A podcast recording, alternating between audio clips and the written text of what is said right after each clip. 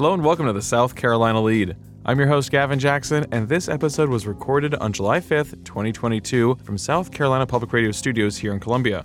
Just so you know, some of the information in this podcast may have changed by the time you've heard it. This episode features a bit of a recap since we last spoke. We have updates from a few runoff races, reaction from inside and outside the State House on the U.S. Supreme Court overturning abortion precedents, and the abortion law that is now in effect in South Carolina.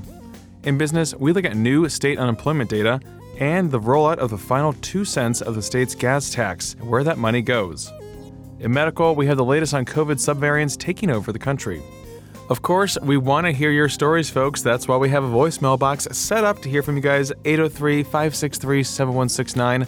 Leave us your name, where you're calling from, and what you're up to these days. It's been a while since we've talked to some of you. We'd love hearing from you folks. Uh, we can talk about things like the economy. Obviously, inflation's still running high. Gas prices are coming down a bit. And of course, it's summer drive time. Where are you driving to? I know you're probably listening to us in the car. Give us a call, pull over, give us a call, 803 563 7169. Maybe you're stuck in traffic like I was recently. Perfect time to call. Now, for the latest in South Carolina. Currently, the spread of COVID 19 is medium, according to county level data from the Centers for Disease Control and Prevention. For the week ending June 25th, there were 10,654 cases, which is up 7.3% from the previous week. And there were five deaths as well, which is down 71%.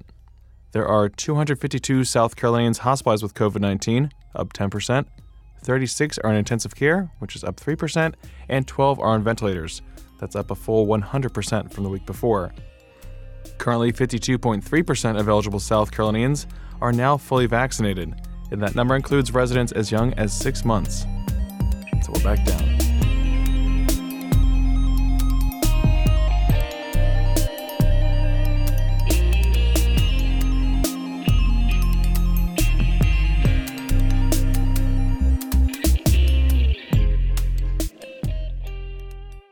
Three days after the U.S. Supreme Court voted 6 to 3 to overturn nearly 50 years of abortion precedents in the country, South Carolina's restrictive six week abortion ban took effect.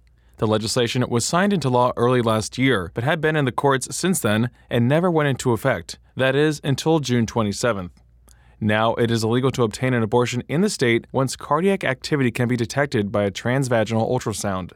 This can occur at around six weeks when most women don't realize that they're pregnant. The only other exceptions are for rape, incest, fetal anomalies, or threats to the health of the mother. Now, under current law, medical personnel now have to notify law enforcement if a woman seeks an abortion because she was a victim of rape or incest. With this now in effect, Charleston County Sheriff Kristin Graziano issued a statement to clarify how her department will handle this information, saying in part, quote, I want the public to know that while these providers are now mandated by law to send us these reports, regardless of the will of their patients, we will not contact the patient if she doesn't want us to. We will offer our support and investigative services only if they request it, quote. But on June 24th, the day of the Supreme Court ruling in the Dobbs versus Jackson Women's Health Organization, more than 150 people gathered outside of the South Carolina State House to share their grief, stories, and to unite in fighting for rights that just hours before women across the country enjoyed. Rain Capers, a 21 year old dance studies major at Columbia College, said she initially was in shock when the U.S. Supreme Court overturned the nearly 50 year abortion precedent and it brought to the surface past traumas. With the ruling, she continues to see an America that doesn't recognize her, but she will still fight for change at the state level. Here's Rain Capers. I am a queer, black,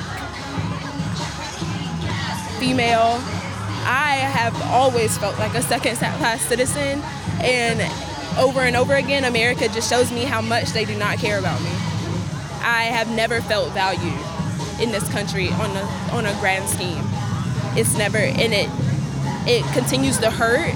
I'm not I'm not numb to it, but it's an ongoing feeling that I've always experienced. Yeah. I try to feel my feelings about it, and it's really important for me not to lose hope because I can get into a cycle of hopelessness and a cycle of negative thought but it's really important for me to remind myself that there's always something that I can do. And so what I did today, I came to the rally. What I'm going to do tomorrow is call my legislators, you know? So it's just important to remember and remind yourself of what you're capable of. That that you don't deserve the things that are happening to you. That was also a really important reminder that I had to remind myself of. Just because it's normal, just because it's normalized doesn't mean that it's something that I deserve.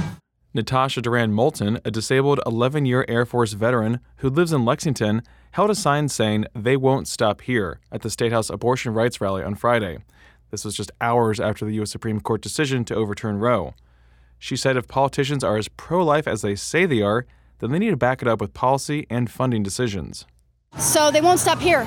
Uh, Justice Clarence Thomas has already come out saying that he's going for contraceptives and same sex marriage next. You know, they're going off historic precedent. And what does historic precedent mean? It means less rights for women and minorities. It means going back to the good old days where we aren't allowed to vote, we aren't allowed to have a say, where we're not allowed to marry who we love. And that's an issue. You know, so this is only the start. I was angry. You know, like I said, so I'm an 11 year Air Force veteran. This isn't the country I fought for. These are not the rights that I fought to keep intact. You know, so I'm ashamed. I'm ashamed and I'm angry. Honestly, if you're pro life, then you also need to be pro contraceptive. You need to be pro maternity leave. You need to be pro paternity leave. You need to be pro social welfare. You need to be pro education. And you need to get people the health care that they need in order to ensure that they don't get pregnant if they don't want to. You know, so a lot of that's education, comprehensive sex education, and getting out there and helping people to live healthy lives, which is they're not doing that right now. So it's not this isn't a pro-life thing. This is a forced birth thing. This is a power. This is this is a forced birth thing. This is a power move. On the State House grounds this week, in the Blatt building specifically, an ad hoc committee of House members will begin hearing testimony as they work to craft an even more restrictive abortion law than what's already on the books. While the language for H 5399 hasn't been written yet, the Abortion Ad Hoc Committee chairman, Greenwood Republican John McCravy, told reporters that he supports a total abortion ban with no exceptions, which is what Governor Henry McMaster vowed support for as well. Here's McCravy from June 15th. I'm very excited about it. You can imagine.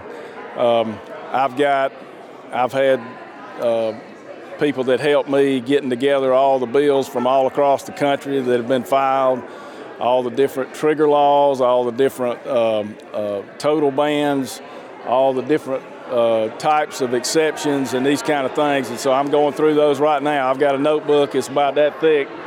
I said four or five inches, but I don't think it's four or five inches, but it's at least three inches thick of nothing but legislation. So I'm already working on it. I know the members are too, and we're very excited to get to work on it. Meanwhile, senators aren't expected to hold hearings until after Labor Day though the chamber's top proponent, Anderson Republican Senator Richard Cash, has already filed legislation that would only allow for abortions to remove a dead fetus or end an ectopic pregnancy. It would also prohibit anyone under 18 from leaving the state for an abortion.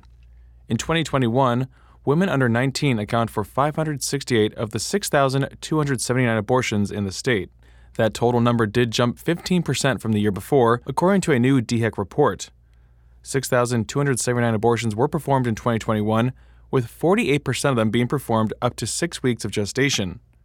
But 51% of abortions, or 3,223 pregnancies in the state, happened between 7 and 13 weeks. Under current South Carolina law, terminating those pregnancies is now illegal.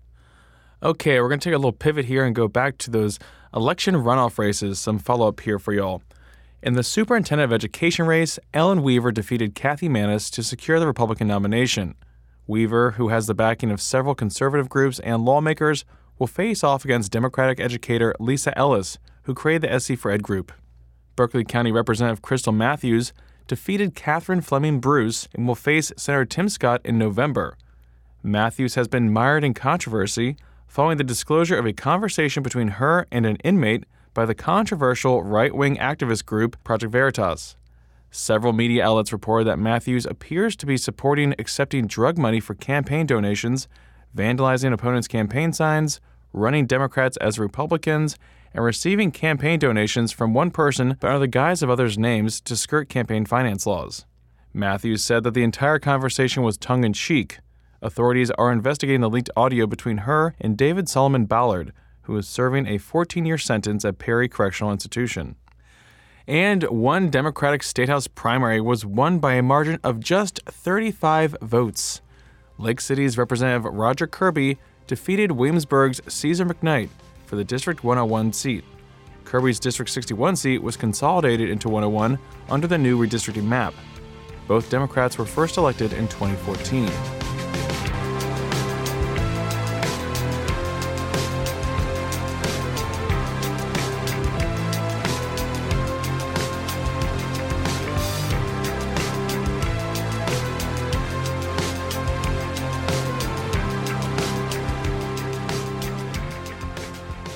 Okay, let's start off business with a read on the state's economy.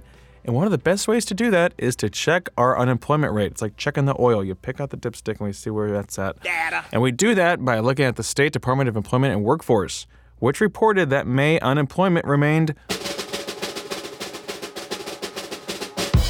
unchanged at 3.3%, with more than 2.3 million people employed, or some 73,000 more than before the pandemic it's like unchanged. It's like we can't go any lower. DEW Executive Director Dan Ellzey said in a statement, quote, at the same time that we have had all these gains, South Carolina now has the highest number of job openings posted in SC Works online services in recorded history, with more than 114,000 postings. And average wages are essentially the same, down 3 cents from April. So a lot of jobs out there with high wages. Unemployment was up in every county, however, with Marlboro leading at 6.6%, which is up 0.6% from April, and Saluda came in at 2.4%, which was up 0.3%. We'll get some more insight on the state of the national economy Friday when the June jobs numbers come out. More data. There's data. Now let's zoom out here to some nationwide data. That's right, real gross domestic product, that's GDP, decreased at an annual rate of 1.6% in the first quarter of 2022, according to the third estimate released by the Bureau of Economic Analysis. You may remember we've been talking about these estimates every time they come out, so this is the third time I'm revising the GDP for you folks. Now, for comparison, in the fourth quarter of 2021, real GDP increased 6.9%, and this third estimate of GDP released today is based on more complete source data than were available for the second estimate issued last month. In the second estimate, the decrease in real GDP was 1.5%. So again, we're at 1.6. Now, this update primarily reflects a downward revision to personal consumption expenditures. So people this is on you. Oh, brother, this guy stinks! Now, talking about spending money, the state's 12 cent gas tax increase is in full effect. Gas tax is in effect. That's right. I remember when it was first passed like it was yesterday. Well, not really. It was really a drawn out process with long Senate debate and detailed project lists and years and years of debate. But now here we are. And on every gallon of gas you buy, there is a 28.75 cent gas tax. This generates around $910 million annually, and that is allocated to county transportation committees. They focus on a lot of local projects, a lot of local road paving, also to SCDOT. And then the money also goes to the State Infrastructure Bank, which funds massive infrastructure projects in the state. Now we're halfway into SCDOT's initial 10 year plan, and so far, 713 miles of rural roads have become safer. 5,500 miles have been repaved, 224 bridges have been upgraded, and 80 miles of interstate have been improved. The agency plans to double all these accomplishments over the next five years and will start incorporating projects that deal with growth and economic development needs as well. And it's able to do a lot of this also not because it's just the gas tax, but due to substantial federal and state funding, approved by Democrats in Congress and a bipartisan effort in Columbia to boost funding to accelerate massive interstate widening projects on Interstate 26 between Columbia and Charleston and Interstate 95 at the Georgia border. Now, while gas prices did go up 2 cents on July 1st with that full gas tax increase we were talking about, the full 12 cent phase in, overall, gas prices continue to decline in the state and in the country. Donkey sauce? Right now, the average gallon of gas in South Carolina is $4.29 a gallon, which is a good chunk below the $4.80. That's the national average according to AAA. Now, we did see an 11 cent drop week over week and currently, South Carolina has the lowest gallon price average in the country. But Georgia is close behind at $4.30 a gallon. And that's with their gas tax suspended. Hmm. So gas prices coming down a little bit, road funding going up. Hopefully things will work out. Speaking of travel, as we go out, Axios reports that a pandemic era record number of people took to the skies over July 4th weekend. That's right, despite the predictions of a hellish few days for air travel, nearly 2.5 million people passed through airport security checkpoints Friday. That's the most since February 2020. 2.2 million were screened Saturday and 2.1 million on Sunday. Were you one of them?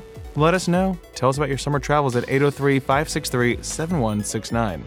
Take us with you. The lead fits in any overhead compartment.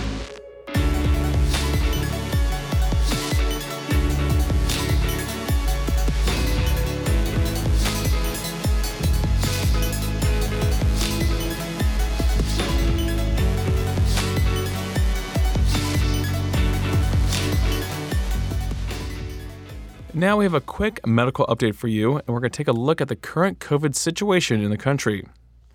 The Johns Hopkins Center for Health Security reports that community transmission in the United States is now being driven by the Omicron BA.5 and BA.4 sublineages, which together are now more prevalent than the BA.2.1.2.1 sublineage. You remember all that? Yeah, Omicron, baby. Now, BA.4 and 5 were first detected in South Africa in November 2021, and they are now fueling a worldwide increase in cases. Additionally, hospitalizations are on the rise in Israel, Portugal, South Africa, the UK, and the United States. The increases in case and hospitalization numbers are likely due to the fact that BA.4 and BA.5 contain mutations that are believed to aid in immune evasion. It's just the nature of the beast, folks. Now, this means that prior infection with an earlier Omicron strain, such as BA.1 from winter 2022, you might remember that, might not be enough to protect against the disease. BA.4 and 5 are also capable of escaping some immunity from vaccines, but vaccinated individuals still tend to fare better than those relying on natural immunity alone. It is increasingly likely that more individuals will start experiencing reinfections as well. So be on the lookout, folks. Keep getting tested out there if you feel any symptoms. There are concerns that multiple reinfections could put individuals at a higher risk for health problems, but research on the matter is ongoing. And an interesting story on the way out here, one that um, almost kind of too weird to believe, but comes from the journal Emerging Infectious Diseases about a case report from Thailand of a veterinarian who was diagnosed with COVID 19 after treating and being sneezed on by a domestic cat owned by a person infected with COVID 19 at the time. So, cat sneezed on veterinarian. Now, the genetic analysis supports this hypothesis that viral transmission occurred from the owner to the cat and then from the cat to the veterinarian. Now, note this the doctor was wearing an N95 mask during the cat's examination, leading the researchers to postulate that her eyes were left vulnerable to infection when the cat sneezed in her face, highlighting the importance of face shields or goggles in addition to masks to prevent transmission. Watch out for those feline sneezes.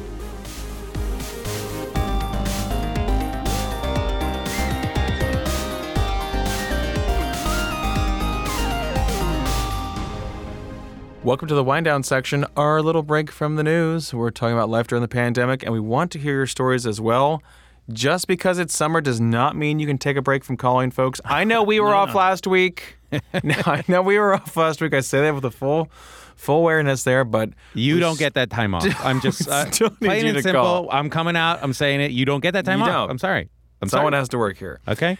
So do your part. Give us a call. Give us a shout. 803 563 7169. Like I said, we love hearing from folks, especially with their summer travels. Uh, what's new with maybe jobs changing, inflation raging, gas prices coming down a little bit, but still There are a lot of variables out there. a lot there. of things happening. I want to know what everyone's thinking, what they're saying. Are they talking about me? Are they talking about us? Are they talking about us? talking about Uh, we're interested. Okay. We're very we vain. almost have the technology to eavesdrop. It's very close. I'm just kidding. We totally do. Super expensive though. But uh, At, that being said, maybe someone did give us a call over a little sabbatical there. Well, I gotta say, it didn't come in over that time. it is an old one, and it is my last old one. So please call in, uh, or you'll just have to listen to us talk more, which I know you hate. yes. So, with that threat in mind, here is that last call. Uh, frequent caller, we love him for it. Okay, you ready, Gavin? Yes. Okay, here we go. And firing now. And kaboom. My hand is blown off. Hey guys, I want to thank you for all of your great coverage of the elections. Uh, this is Ben from Greenville. Uh, just sharing my appreciation to you. Um, the other day, I was listening to 538 podcast, a regular podcast I listen to, and I was really excited they were going to talk about South Carolina. And at some point, I just shut it off.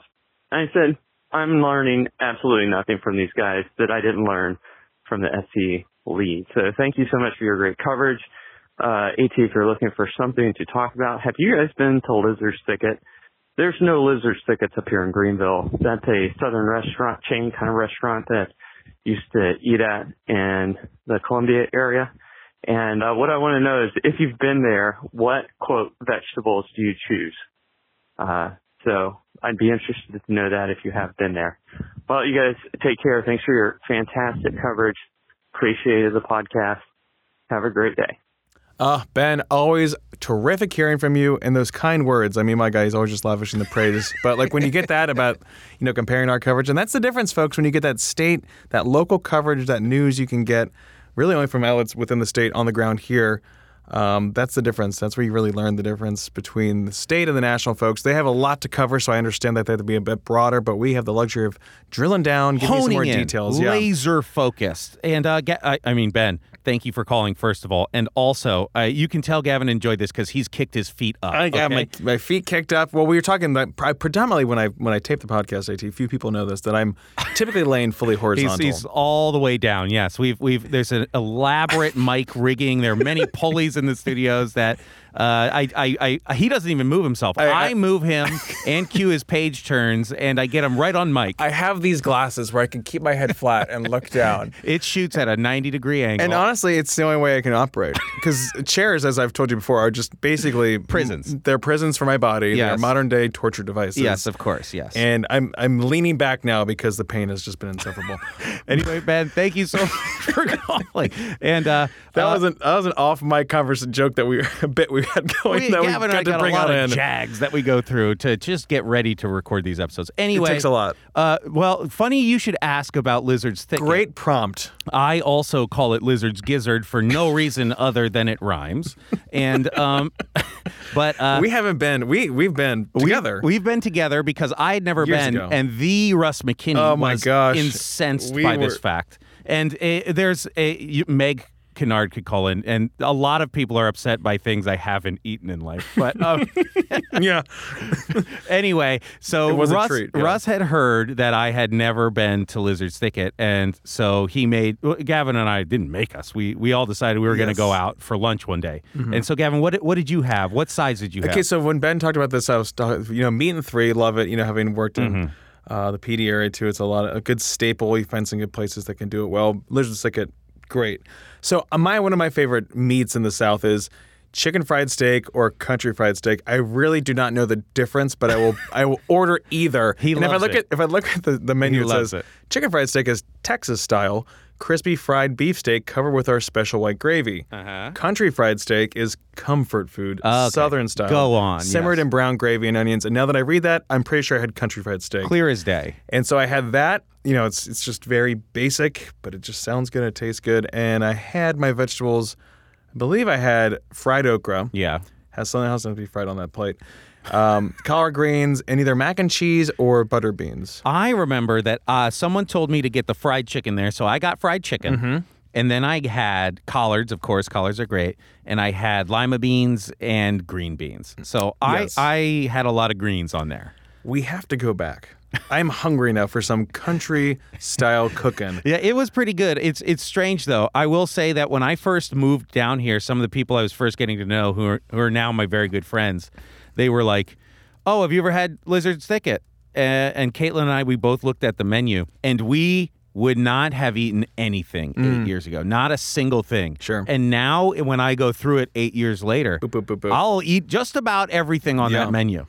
That's yeah. that's how southernified I've become. So I lived in the, the the thing that Ben's bringing up too is that the Lizard's Thicket is only was pretty much only in the Midlands. And when I was working in Florence from 2011 to 2015, they opened the first non-Columbia area Lizard's Thicket in Florence. Love that. And it was just you know anything new anywhere, especially a restaurant, people would just go bonkers. So Mm-hmm. I got my fill there, got it down here. But there is my favorite meat and three in the state. I can say this definitively. Okay. is Jewel's Deluxe Restaurant in Darlington, right on the square there, across from the across from the courthouse. Oh my God, you get your little piece of paper, you write down what you want. Oh, You've taken. I. You, it sounds to me that you've taken to the southern eating lifestyle a little bit more than I have. Correct. And um, it's talking about things that I don't eat or I think is wrong. That is very southern. I got in a huge argument with my friends. What? At the bar. What? You? What? uh, because they were talking about Hardee's, right? And I have. I've never had Hardee's. Yeah. And uh, then we got into them talking about Hardee's biscuits being very good. Okay. Sure. And I said I can't get down with chicken biscuits. In and something that is just completely foreign to me is fried chicken for breakfast. And I just do not believe that fried chicken is a breakfast meat. How many more years until we can fix that? I just well, yeah, you're thinking sausage and gravy and biscuits. That's that's yeah. that's what you think. I need yeah. a need a pork product. Because yeah, that uh, a, a- a chicken biscuit is tells me lunch All at a minimum. All I know is that yes, chicken is uh, fried chicken is a is a lunch. Yeah. At, at, a start and can be dinner. And uh, my friends, I could say, were incensed by it. Of course. this. Well, did you tell them that you'd never had a Bojangles biscuit too? I've never had I mean, you- you're, you're really deficient in the biscuit. we need to fix that. That is the summer. That's what we're gonna do. We're gonna fix your biscuit deficiency. I've also I let's just come clean. I've never had a Big Mac. Mm-hmm. I've never had a Whopper. I've just not had these things. I'm I'm basically an un-American man here. Well, we can do that. We've we've known that, but I think with the biscuits one, that might be a little more attainable. I think. But I do love when I go to Bojangles. I get those two sausage biscuits. Oh, But see, I, I think that would be fine because those are those are pork things yeah, in the morning. And I will say, then I did get like the chicken fillet one, and I was like, "Whoa, this is this is a honking piece." Yes. it was amazing. Love I love when I have to travel for work because I get to justify getting Bojangles for myself. Uh, It's the best little treat. I don't tell many people this, but I'm telling you guys this. I got to tell you this though, Gavin, and I think you might you might this might open up fried chicken for you in the morning because um yeah, when I when I crack on my deep fryer in the morning. and my, my friend Jesse, his argument against mine, i i my anti-fried chicken in the morning take is that white meat is for the morning, dark meat is for later in the day. Okay, so like wearing a tuxedo to dinner. exactly, exactly. You My God, man, why are you so underdressed? simply must. dinner. anyway, Yeah. if any of this has bothered you at all, Yeah, can I just tell you the Hardee's thing though? I've never really been to a Hardee's either. I know Yeah. it is a gathering place for so many people though. People swear hub. by It's a hub. You know, there's this one on Rosewood here, and I always see every other day or whenever I pass by during lunch. It is like every postal worker in the area. They're all parked out there. Or some other times you see like cops at one. I mean, there's always people congregating at the Hardee's. I don't know what makes them so good, but they got they got to unlock. But I'm more of a like I said, Bojangles type. you it look you can tell just by looking at you. If you need to go and do a man on the street of a local voter at a local diner, you go to the hard local diner. I'm here at this diner in South Carolina. Sir, this is a Hardee's. anyway, take it out, Gavin. All right, folks, well, call us if you're eating fast food right now or a biscuit. Please finish chewing your food before you call because I do not want to be held liable for anyone choking. Uh, but if you can do both, give us a call. We'd love hearing from you guys. 803 563 7169. Thank you for calling Ben. Always loving hearing from Ben, too. Do it like Ben, do your duty, give us a call. And you can also leave us a review on iTunes if you don't want to call. We'd love that too. And stay up to date with the latest news on scetv.org and southcarolinapublicradio.org. And don't forget to support your local newspapers. For the South Carolina lead, I'm Gavin Jackson. Be well, South Carolina.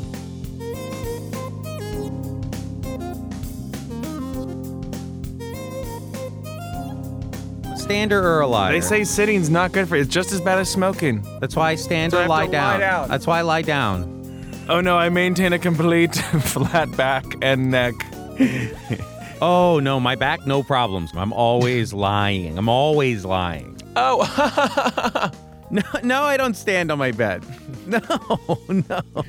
common, common misconception. No, I don't stand on it. No, no, it's what are the other fool? Let's stand there are standing desks, and then there are lie flat desk beds. A lot of people have a lot to learn. It's funny. A lot of people have a lot to learn. Some people laugh, but you got a lot to learn.